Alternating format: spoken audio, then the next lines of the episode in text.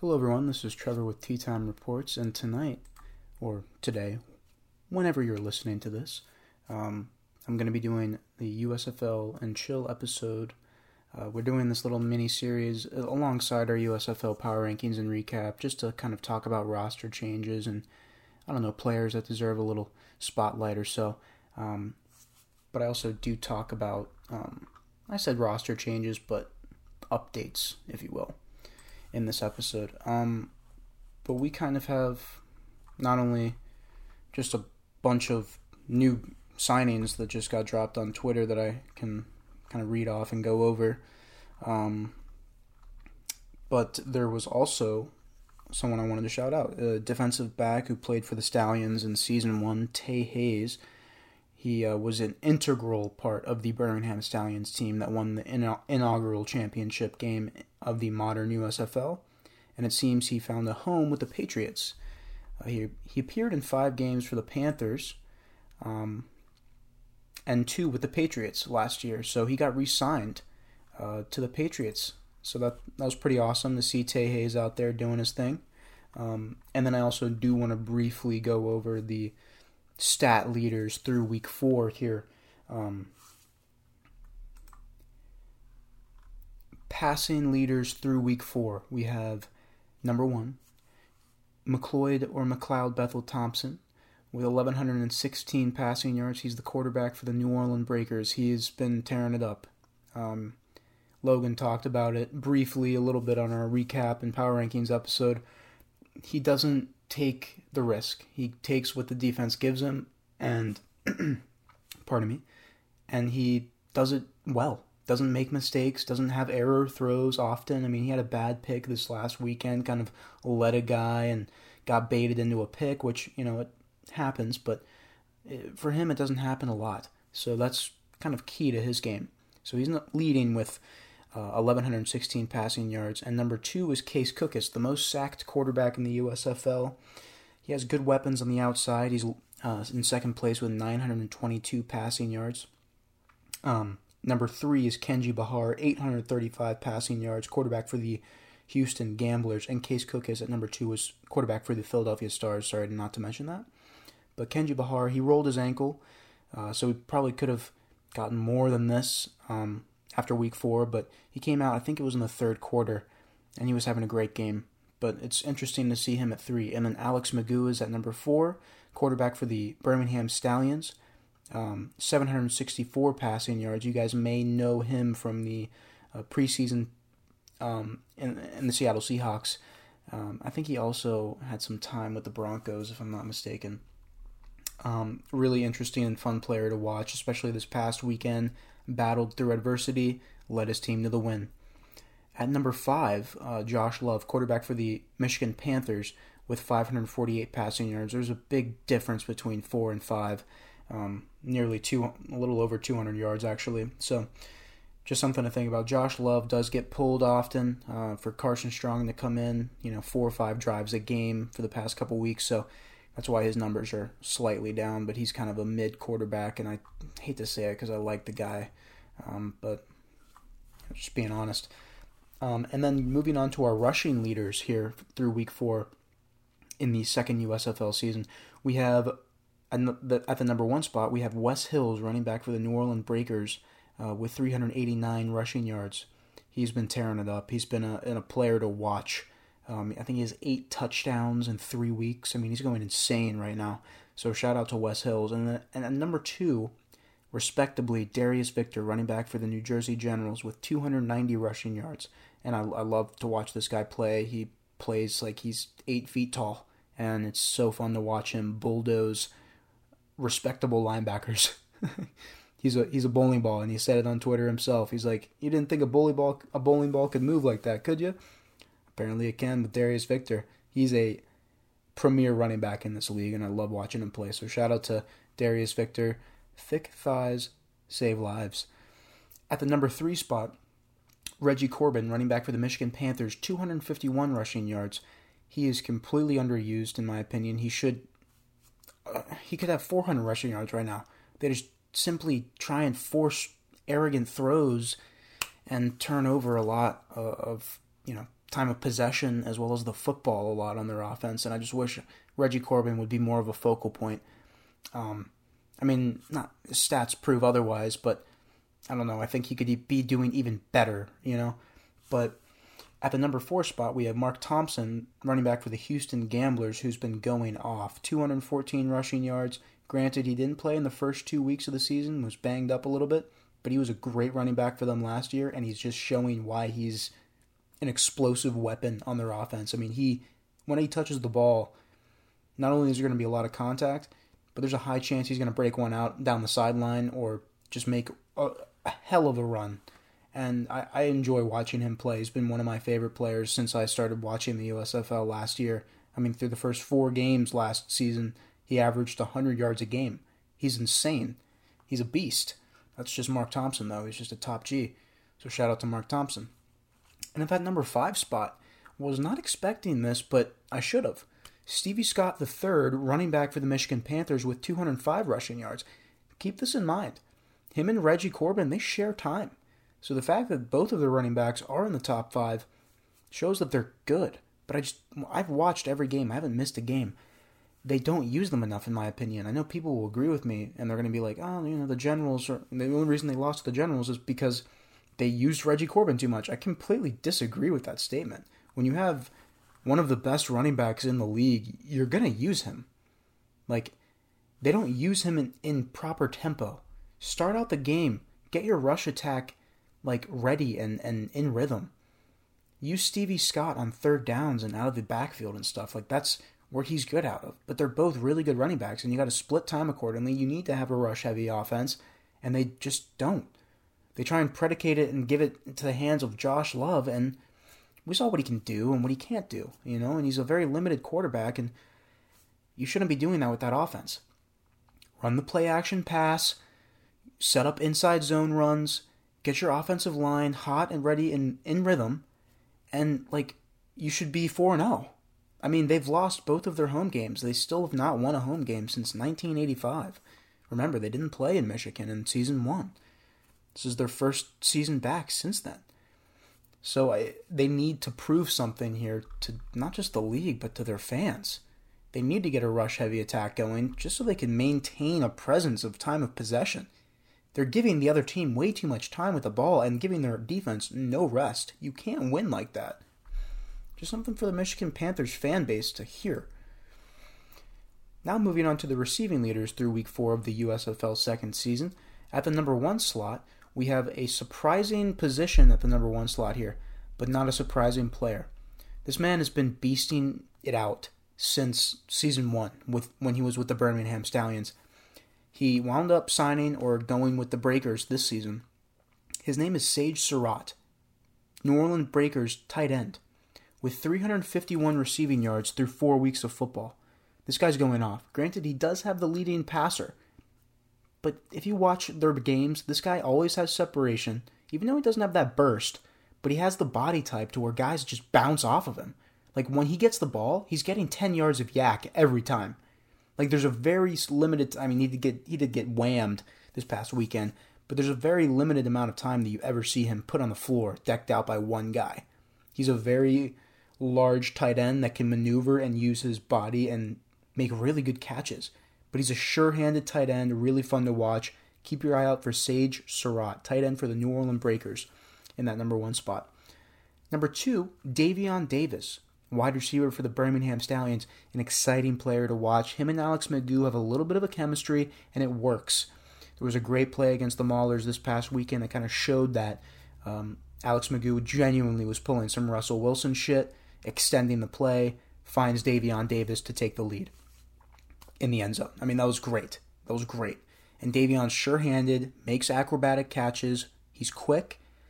Great route runner, in my personal opinion. He's cooking guys and creating separation.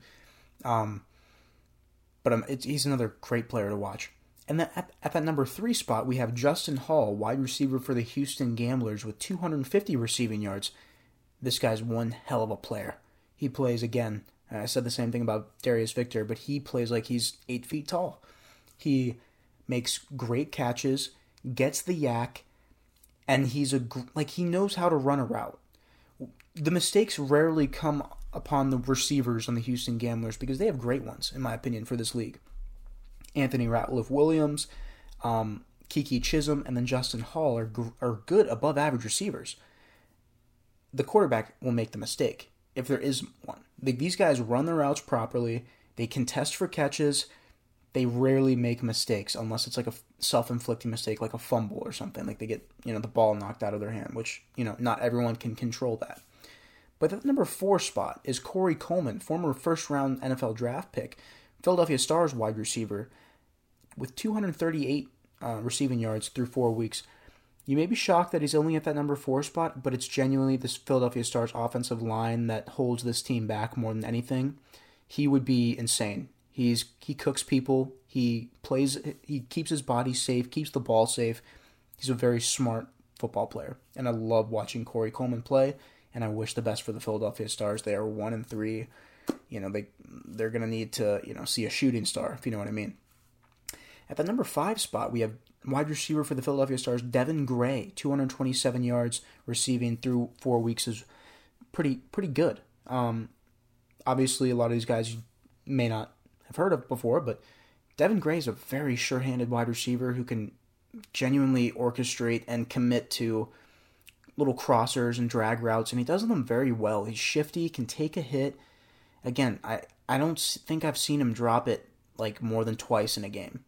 I think I've seen him have one drop in a game, and then he's sure-handed. Like, there were some games, I think he has over uh, twenty catches already. I'll have to double-check that, but he's been very well for the very good for the Philadelphia Stars, and he played for them last year.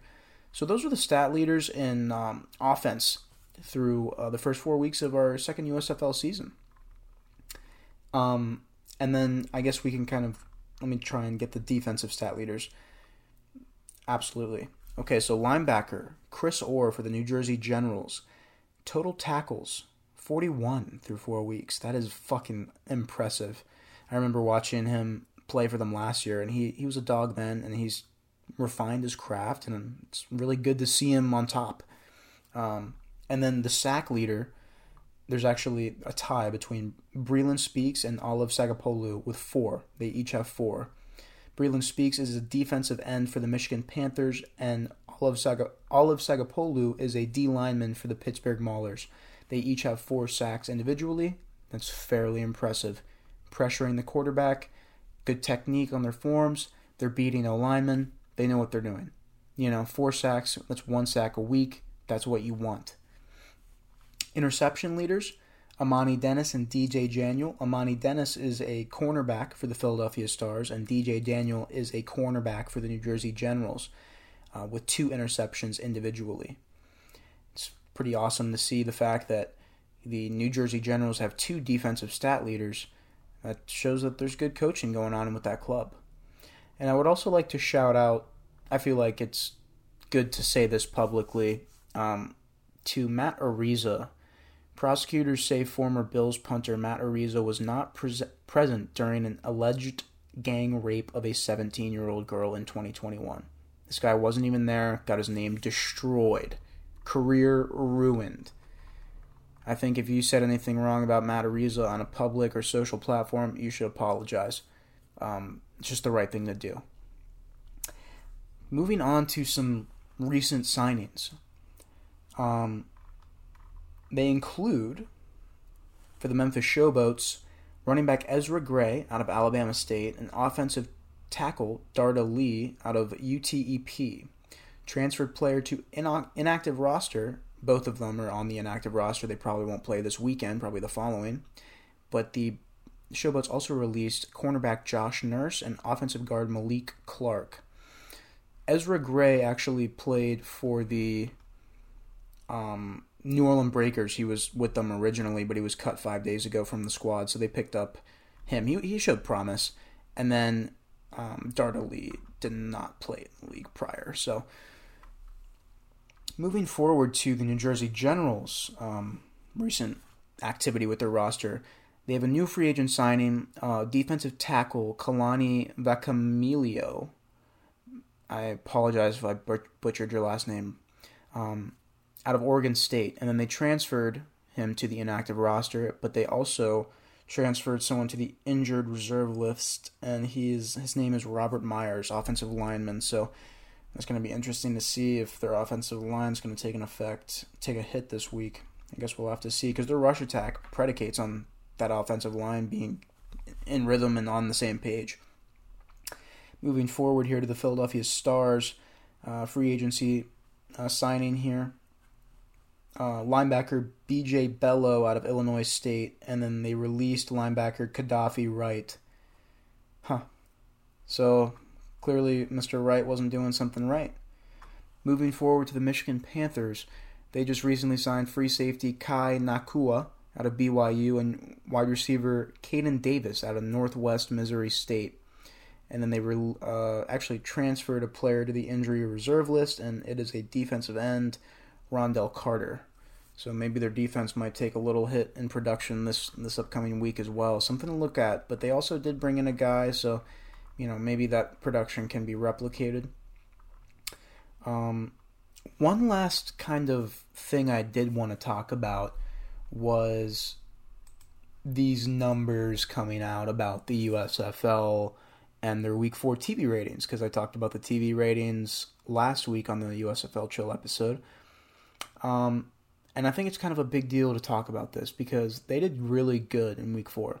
Um, not just really good, but honestly great, in, in my opinion, from what I can tell as kind of, you know, an amateur, um, I guess, reporter or, you know, just passion-filled football guy. But the Philadelphia versus Houston game on Fox, which was the first game of the weekend, um, got five hundred twenty-one thousand viewers.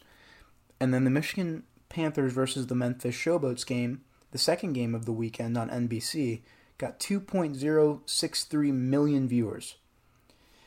And then the New Jersey Generals versus the New Orleans Breakers game on N B C got eight hundred twenty-eight thousand viewers, which is still fairly impressive. That was an early slot game on Sunday morning. And then the Pittsburgh Maulers versus the Birmingham Stallions on F S one got five hundred forty-five thousand viewers.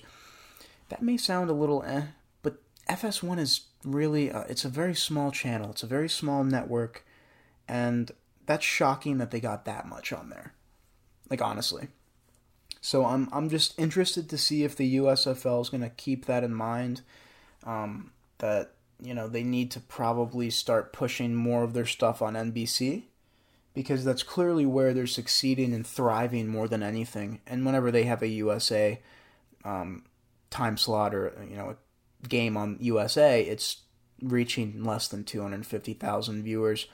So they need to keep away from U S A, stay on N B C mainly. If they can get two, three games on N B C every weekend, I know they think, I think they get two N B C games a weekend, but if they can bump that up to three, I think they could really start reaching, like, millions of people consistently throughout the regular season, and then build it up to a triumphant championship game, to where maybe five million to six million people tune in for it, which would be sick. Um, but no, when we... Um, I was in. I was on the Discord talking to some of the boys in the U S F L community, and we were talking about how these ratings could compare to the X F L's Week four, and the U S F L's blowing the X F L out of the water at this rate, um, which is con- concerning for X F L fans. I understand that, but at this time, you know, I I think both leagues have the proper tools to survive, but. I mean, despite what people can say about the live audience, they're reaching two million people on a Michigan versus a Memphis game on N B C at like seven thirty on a Saturday night in fucking May. Like, that's that's something to notate, in my personal opinion. But I just think that if we're talking about the U S F L, then we gotta shout out the numbers on what it's been doing, how well it's been, like, growing. Compare it to what, you know, it was last year and other alternative leagues' success. I mean, there's patterns in, in viewership ratings, obviously, but I was not expecting to, over two million people for the Michigan versus the Memphis game. Is Detroit and Michigan, like, tuning into that shit? Are they invested in the Panthers? high possibility. But it's just one of those things where it's like, wow, I didn't expect it. I don't think anyone else did. And this is a big sign, and they got to keep growing off of this with more marketing, putting this money towards just marketing, towards the marketing aspect of it. I mean, they're probably bankrolling a bunch of money to invest in, obviously, some of the, the rest of the team's home stadiums, getting them set up for season three and season four.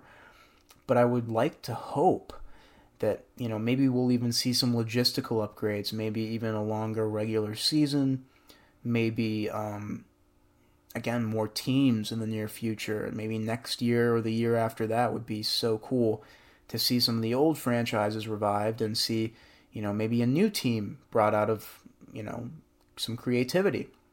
I just think it'd be really awesome to see this league actually go through that expansion process just to see how it does, you know. And if it fails, I hope it doesn't, but, you know, that's just a part of the business world. But I think right now I'm very confident in the business model and structure of this uh, league, and I think it's only going to go up from here. And, you know, the first player that we see signed to a contract is going to be a big deal.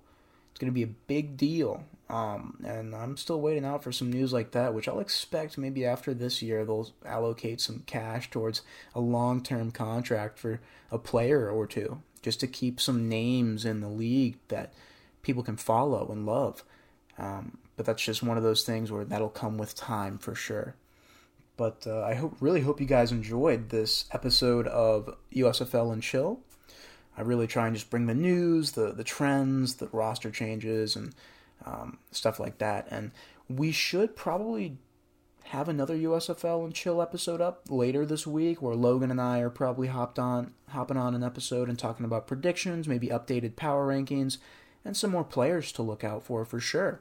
And there might be more signings, and there might be some updates for some teams uh, later on this week, so we'll keep an eye out for that. I'll definitely keep an eye out for that. And if you guys want more U S F L information, I'm incredibly active on my Twitter at Tea Time Reports.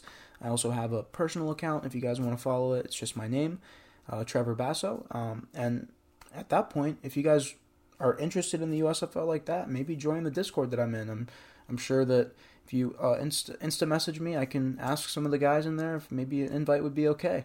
But, you know, the stronger the community grows for this league, the better it is, in my opinion. I love the league to death, but I love the community even more. There's it's full of really awesome people that just love football and love sports and just want to see this thing grow and succeed in every positive way. So I really appreciate you guys for tuning into this episode, and definitely give me a follow, give the channel a follow on our social media platforms as well, at Tea Time Reports. It's much love. Take care, y'all.